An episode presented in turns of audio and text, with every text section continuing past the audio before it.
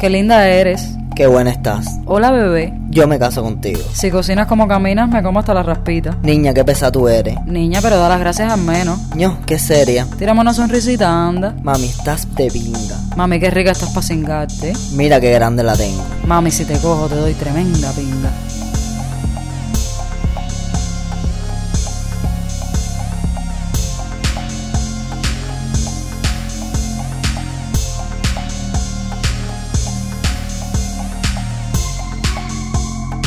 Buenas, buenas. Hola a todas las personas que nos están escuchando. Les damos la bienvenida a este podcast La Potajera. Con tortilleras. Un podcast presentado por la revista Tremenda Nota, una revista marginal. Con ustedes les habla Nelson Julio Álvarez. Y Jessica Sabina. Jessica, hoy traemos un tema que puede resultar polémico y al mismo tiempo interesante, el acoso callejero.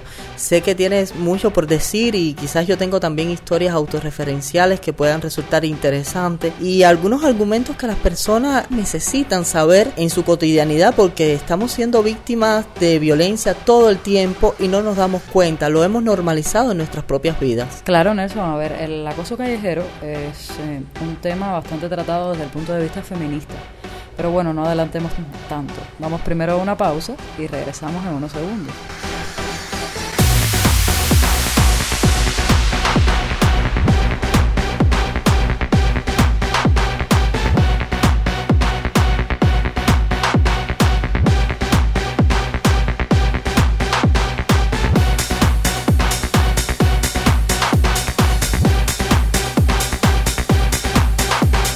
Y bueno, para todos los oyentes que se unen en este momento a nuestro podcast La Potajera con Tortilleras, les recordamos que es un podcast eh, presentado por la revista Tremenda Nota, una revista marginal, y que hoy estamos tratando el tema del acoso callejero.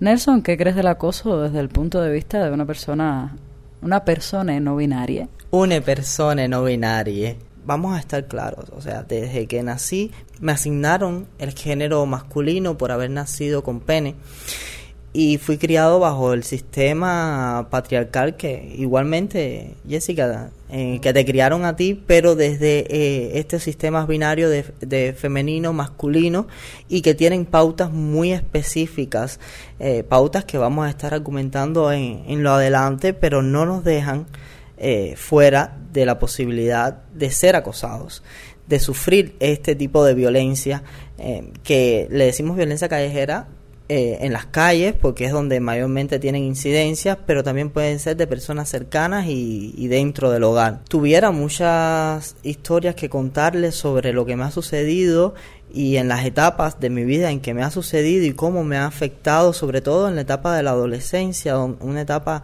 compleja donde nos estamos descubriendo eh, no solo sexualmente, sino estamos descubriendo también como personas y es invadido eh, constantemente por el tema eh, sexual al mismo tiempo desde la influencia ajena, desde la influencia de otras personas, de lo que te quieren imponer y de la manera en que se está ejerciendo esa violencia sobre uno mismo. Y bueno, aquí Nelson me das pie para, para en un primer momento aclarar lo que entendemos por acoso. El acoso no solo es callejero, aunque hoy estaremos enfocándonos más en el, el denominado acoso callejero, ¿no? Valga la redundancia que nunca vale. Cuando hablamos de acoso nos referimos a determinados señalamientos o determinados sistemas juzgatorios se enfocan en opiniones que no, que no hemos pedido sobre nuestros cuerpos. Porque pasa por el consentimiento. O sea, sabes que todo lo relacionado con los cuerpos, con el comportamiento, pasa por el consentimiento de las personas. Entonces, cuando hablamos de acoso callejero específicamente, estamos hablando de opiniones, generalmente juzgatorias, que da una persona ajena, una persona extra, sobre nosotros. Una opinión que no hemos pedido, una opinión que no consentimos. Entonces, yo a veces me dicen que soy un poco radical en ese sentido, porque no estoy de acuerdo ni siquiera con el piropo. O sea, no, no me parece cómodo, no me parece certero, no lo pedí. Pero bueno, de esto vamos a estar hablando un poco más adelante. El piropo como forma de elogiar o alabar a otra persona eh, ya sea en el espacio público o en, un espacio incluso más cerrado o más íntimo, como se le diría, es la forma que popularmente en Cuba y en muchas partes del mundo se utiliza para eh, decirle a una mujer, por ejemplo, eh, oye, qué linda estás hoy, qué bien te vistes, te queda bien esa falda o, ese pantalón, como esté vestida esa persona, que al mismo tiempo lo utilizan sobre nosotros, los, eh, las personas que, que somos, no sé, del sexo opuesto, por decirlo de alguna manera, también se utiliza sobre nosotros, aunque tengo conocimientos que en las mujeres hay una incidencia mucho más fuerte por la sexualización, se diría así, Jessica, por supuesto, la sexualización del cuerpo de la mujer y la forma en que violentan esa intimidad. Según mi experiencia, lo que más he sufrido referente a la sexualidad pueden ser justamente la salida del closet, por ejemplo. O sea, la sociedad lo ve como una violencia hacia ellos cuando realmente la sociedad ha implantado patrones que son violentos hacia nosotros. ¿Cuál ha sido tu experiencia como mujer? A ver, es lo que, lo que decía anteriormente. Eh, pasa por el consentimiento y la confianza. No es lo mismo que tú, eh, Nexi, amigo, compañero de trabajo, Sí, qué bueno que dijiste Nexi, porque cuando me vuelvas a decir Nelson. Sé que me presento como Nelson en el podcast, pero prefiero que me llamen Nexi. A partir de ahora es Nexi. Regresamos a los comerciales. Tú no es lo mismo, decía, no es lo mismo eh, que tú, Nexi, amigo, compañero de trabajo, me digas qué bien te queda esa ropa, a que me lo grite aquí en la calle. Con otras palabras, obviamente nadie te grita qué bien te queda esa ropa. Generalmente es un poco más grosero. Pero incluso pasando por los piropos más leves, sigue siendo una opinión que no pedí. Lo que hablábamos cuando preparábamos el podcast hoy sobre cómo las mujeres hemos sido criadas, eh, hemos crecido dentro de un sistema patriarcal que nos infunda la culpa todo el tiempo. O sea, la culpa hacia el varón, o sea, la culpa hacia lo que puede suceder con un varón. Si no respondes un piropo bonito, eres una malagradecida o eres una pesada. Aun cuando es una opinión que yo no pedí. Y no vamos a hablar de el acoso fuerte que puede llegar, y ahí lo digo por experiencia propia, desde gritarte una grosería hasta perseguirte por la calle, agarrarte de un brazo, violentarte de otras maneras. Y hay casos muchísimo más fuertes de amigas que han sido, no sé, eh, violentadas a niveles agarrarlas y llevárselas por la calle, eh, masturbarse y eh, eh, tirarle el semen encima de la ropa, atrabancarlas en una esquina y por ahí vaya yo una de las cosas que más me ha sucedido, tú sabes, las personas que no me conocen físicamente, tengo el pelo rizado y muy largo. una de las cosas que más frecuentemente me ha pasado es que, por ejemplo, me halen por el pelo. Me ha pasado en discotecas, me ha pasado en la calle.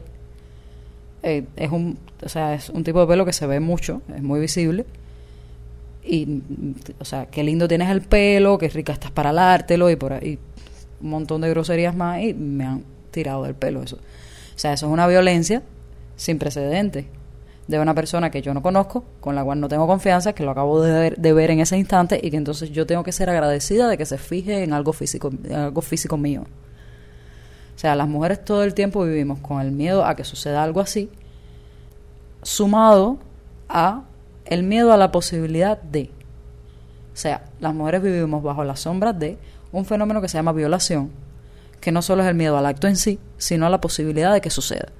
Entonces, el acoso callejero cuando llega a esos niveles llega a rozar la idea de que puede suceder. Te pueden violentar, te pueden violar. Por eso las mujeres generalmente no salimos solas de noche, eh, no podemos transitar eh, libremente por determinadas calles solitarias, tratamos de eh, salir en grupos o si no siempre existe el hombre amigo que te acompaña a la casa.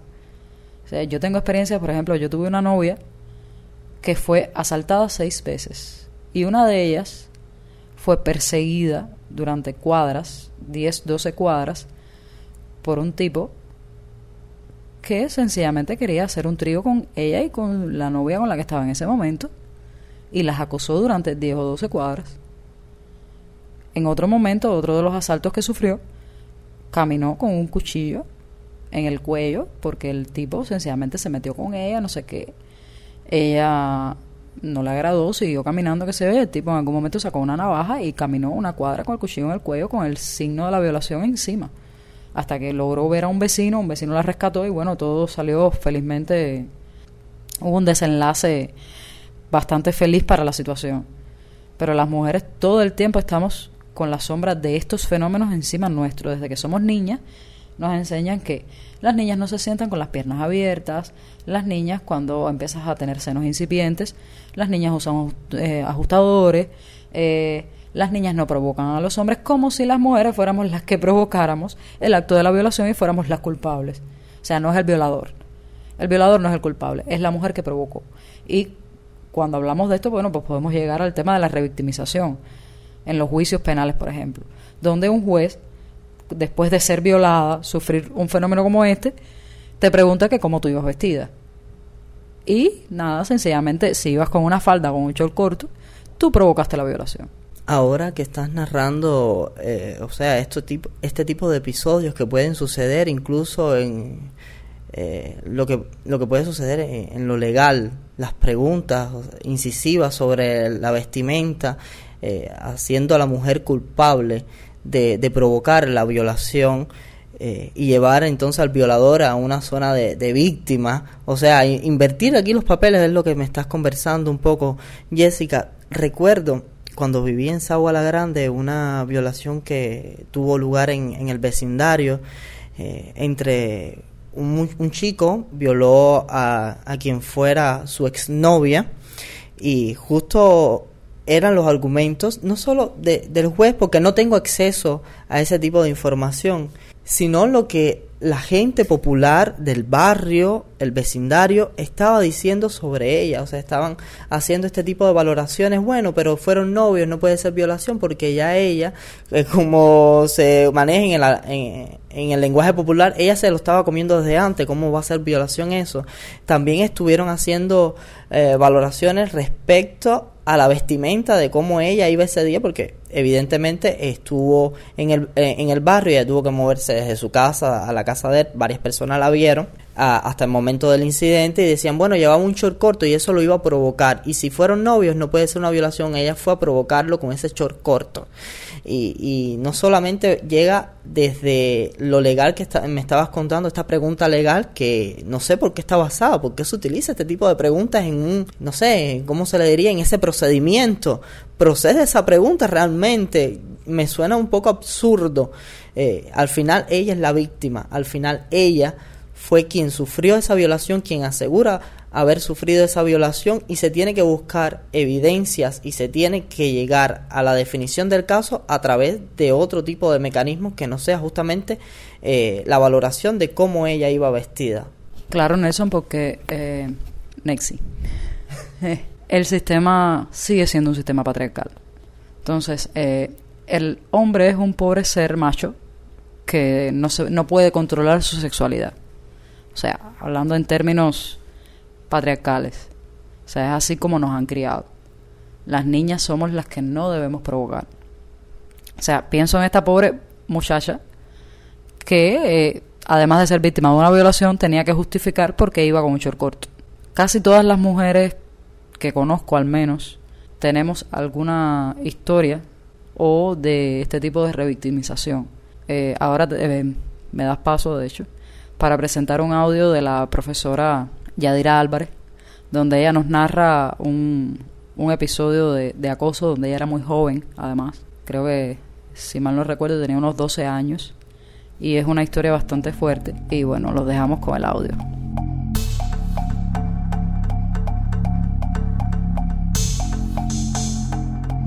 A ver, yo vivo en una zona un poco complicada. Así que eh, he tenido bastantes experiencias de acoso callejero, pero la experiencia más desagradable que recuerdo fue cuando tenía 12 años, eh, que salí de la escuela, yo estudiaba en Ciudad Libertad. Ciudad Libertad es un lugar muy grande, muy difícil de controlar. Eh, tiene muchos espacios solitarios, muchos lugares eh, escondidos y eso. Entonces yo iba saliendo, me cogió el agua y entré en el portal del teatro, el teatro eh, de Ciudad Libertad que está al lado del polígono. Detrás de mí entró un hombre y se bajó el pantalón. Se quedó ahí con el pantalón bajado y masturbándose y yo muerta de miedo porque además estaba lloviendo muchísimo había hasta truenos y todo, y bueno, eso ahí se pone bastante espeluznante cuando llueve y cuando hay truenos, y no había nadie por los alrededores. Yo estaba ahí en un rincón del portal, el hombre en otro, y yo ahí mojándome, salpicándome en el bordecito del techo, porque el problema es que eh, no quería empaparme, pero tampoco quería que se me acercara. Eh, hasta que finalmente en una escampada salí corriendo. Eh, el miedo tan grande que tuve, eh, porque imagínate, 12 años, yo era una niña. Después de eso, siempre he sido extremadamente... vaya, me da miedo quedarme en un lugar sola y que haya gente alrededor eh, que venga alguien que yo no conozco me, da mucho temor. Y nada, eso. Es algo que he ido eh, eliminando de mí, pero sí, sí es miedo y por lo general, bueno, trato de, de, no ir por lugares solitarios, trato de, de no quedarme eh, eh vulnerable en lugares así solitarios donde pueda venir alguien.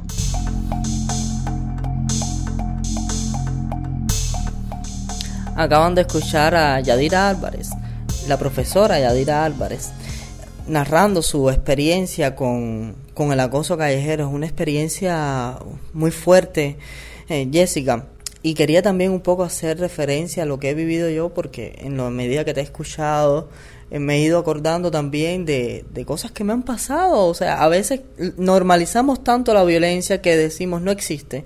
O a mí no me ha pasado, o esto es ínfimo, esto no tiene ningún tipo de valor, y realmente sí lo tiene. Y sobre todo cuando eres homosexual, cuando eres maricón, específicamente, porque en este podcast vamos a tomar los términos como son. Homosexual al final es una palabra, un término médico eh, creado en, en el siglo pasado, pero realmente lo que soy o como me identifico es como maricón no binario. Por ser eh, maricón, te, eh, cargo con este estigma de la sociedad donde los maricones nos vamos a comer cuanto pene se nos aparezca en el camino y es algo terrible, es algo con lo que con lo cual eh, a veces voy en la calle y es muy común como ver a personas que mm, van a hacerse una masturbación y creen que yo tengo que quedarme para ver la masturbación o participar en esa masturbación eh, directamente. Eh, una vez estaba con un amigo, nos despedimos, nos fuimos a tomar unas copas, después nos despedimos en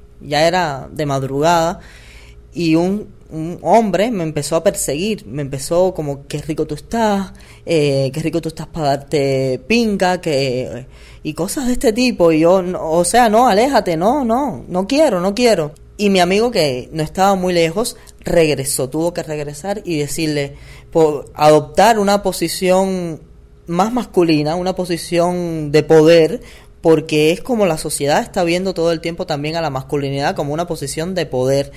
Y, siendo nosotros maricones, de repente tuvimos que vernos en, esa necesidad de fingir una posición de poder, eh, fingiendo una masculinidad o una falsa masculinidad que no nos sale porque las personas que me conocen saben que soy súper pájara y, voy por la vida plumífera. Completamente. Y este hombre en ese momento dijo, ah, sí, sí, ay, disculpen, disculpen, yo no, no, no, tranquilo, tranquilo, no, no pasa nada. Y supuestamente ese, ese hombre se, siguió su camino y yo seguí el mío. Mi amigo no iba en mi misma dirección, entonces nos volvimos a separar. Y pocas cuadras después veo que el mismo hombre que me estaba acosando, o sea, corrió para alcanzarme cuando yo estaba más solo y, por supuesto, más vulnerable porque no tenía el apoyo de, mi amigo en ese momento, ni lo iba a tener tampoco. Y, y, yo solo caminando por las calles de madrugada, ese, ese hombre acosándome de manera ya eh, súper fuerte porque entonces me pedía y me alaba por, por, el brazo, primero sutilmente me alaba por el brazo, me tocaba y me decía, mira que hay una oscuridad. El recuerdo que me decía, mira, yo no, yo no te voy a hacer daño. Yo no te voy a hacer daño, por lo menos él se refería al daño físico de ser golpeado o, o de que me iba a violentar de, con una violación con penetración, quizás. A, eso se refería, aunque me estaba violentando. Ya en ese momento, estaba violentando mi espacio personal, me estaba acosando sexualmente y me estaba pidiendo que me quedara para él hacerse una masturbación y yo estar en presencia, mirar esa masturbación, y eso ya es una violencia sexual eh, y física, aunque no te toquen, aunque no quieran tocarte, y era una de las cosas que me decía, yo no te voy a tocar, no te voy a violentar, no te voy a tocar, me, o sea, me estás violentando. Por supuesto, tú no lo sabes, pero yo, yo lo sé, y aunque no lo sepa, actualmente tengo mucho más conciencia de eso, y es importante que la sociedad también cree conciencia sobre este tipo de situaciones donde estamos siendo constantemente violentados. Sé que es importante la cosmovisión de las personas LGBT cuando no son mujeres cis. No puedo dar la opinión de una mujer trans, pero me imagino que, el acoso sea bastante fuerte también. Eh, hay varios temas aquí de los que quisiera hablar. En primer lugar, hablar de la validación del macho dentro del grupo, que es una de las cuestiones que las mujeres a las que las mujeres más le tememos. Dígase que eh, creo que no conozco ninguna mujer que sea suficientemente valiente para pasar por un grupo de más de cinco hombres. O sea, cuando tú vas por la calle y en una acera hay un grupo de hombres, tú por ahí no pasas, brincas la calle. Y eso lo tenemos incorporado desde, desde niñas. Porque en la adolescencia, yo recuerdo en uno de los eventos donde yo fui que hice un, o sea, trabajando en el campo como socióloga, en el campo de investigación, hice un, una técnica que era con un papelógrafo donde las mujeres tenían que colocar la edad a la que habían sido acosadas por primera vez. Y había números tan alarmantes como cuatro, o sea, cuatro años, y eh, ningún número superaba el 12. O sea, todas las, todas las mujeres antes de los 12 años se habían sentido acosadas en algún momento. Eh, la validación de la masculinidad, entre otras cosas, va a eh, momentos, por ejemplo, en los cuales eh, casi ninguna mujer logra sentarse sola en un bar. O sea, ellos siempre necesitan, siempre entienden que tú necesitas compañía. Eh, puedo hablar, por ejemplo, autorreferencialmente, de eh, las veces que me he sentado con novias en bares, en cafés, y siempre llega alguno que necesita acompañarnos. O sea, dos mujeres solas o una mujer sola, no es posible. La mujer siempre tiene que ir en pareja tú sola no puedes estar. El acoso puede, puede ser sumamente violento. O sea, puede ser muy leve, siempre siendo un tipo de violencia, pero puede llegar a ser muy violento. Yo... Hay un cuento muy gracioso que me pasó hace un tiempo, hace unos meses, cuatro meses hará, que es que yo salgo, salgo de mi casa, eh, mi casa aquí no en La Habana, me casa en las villas. Y, y pasa un señor en bicicleta, yo iba caminando, el señor doble en U, parquea la bicicleta, se baja de la bicicleta, cuánto trabajo para meterse conmigo. Se baja de la bicicleta y me dice, eh, qué mujer tan linda que es femenina. Y yo, que a veces tengo la respuesta en la punta de la lengua, me viré y le dije, bueno, tanto, eh, soy tan femenina como tan tortillera y me di la vuelta y me fui. La cara de aquel hombre era un poema, porque además él no se esperaba una confrontación, porque no solemos confrontar al acosador. Empecemos porque en Cuba no existe la figura penal del acoso, o sea, no existe eh, legalmente em, el acoso como delito, o sea, no puedes acusar a alguien de acoso. Entonces, eh, por eso, entre otras cosas, estamos abogando por la ley integral de género, o sea, una ley que no solo recoja eh, temas de la comunidad LGBT, sino que recoja también temas de los feminismos. O sea, es necesario que eh, la figura del acoso sea reconocida. O sea, que yo pueda caminar libremente por las calles de la ciudad donde vivo. Ninguna mujer se atreve a caminar a las 3 de la mañana sola. No solo por el acoso, sino por la sombra de la violación. Pero el acoso es una de las cuestiones hay más violentas que vive una mujer desde que es adolescente. Te estoy diciendo que yo, el, primer, la primera vez que se metieron conmigo en la calle, que yo recuerde, usaba uniforme de la primaria. Lo recuerdo perfectamente. Caminando por el parque, un grupo de hombres se metió conmigo. Uniforme de la primaria. O sea, ¿a qué niveles estamos naturalizando la violencia machista? Que se logran meter con una niña y además es naturalizado. Las mujeres, bueno, ya lo hablaba en otro momento, estamos criados con la sombra de la culpa de que todo el tiempo hay que ponerse eh, chores debajo de las sayas, hay que sentarse con las piernas cerradas y además de construir todo esto es muy difícil porque ya puedes llegar a unos grados en los cuales te violenten fuertemente, porque entonces eres una puta. Jessica, eh, o sea, son duras las declaraciones al final y los testimonios que podemos reunir, incluso de nuestras propias referencias. Vamos a hacer una breve pausa y regresamos enseguida con ustedes.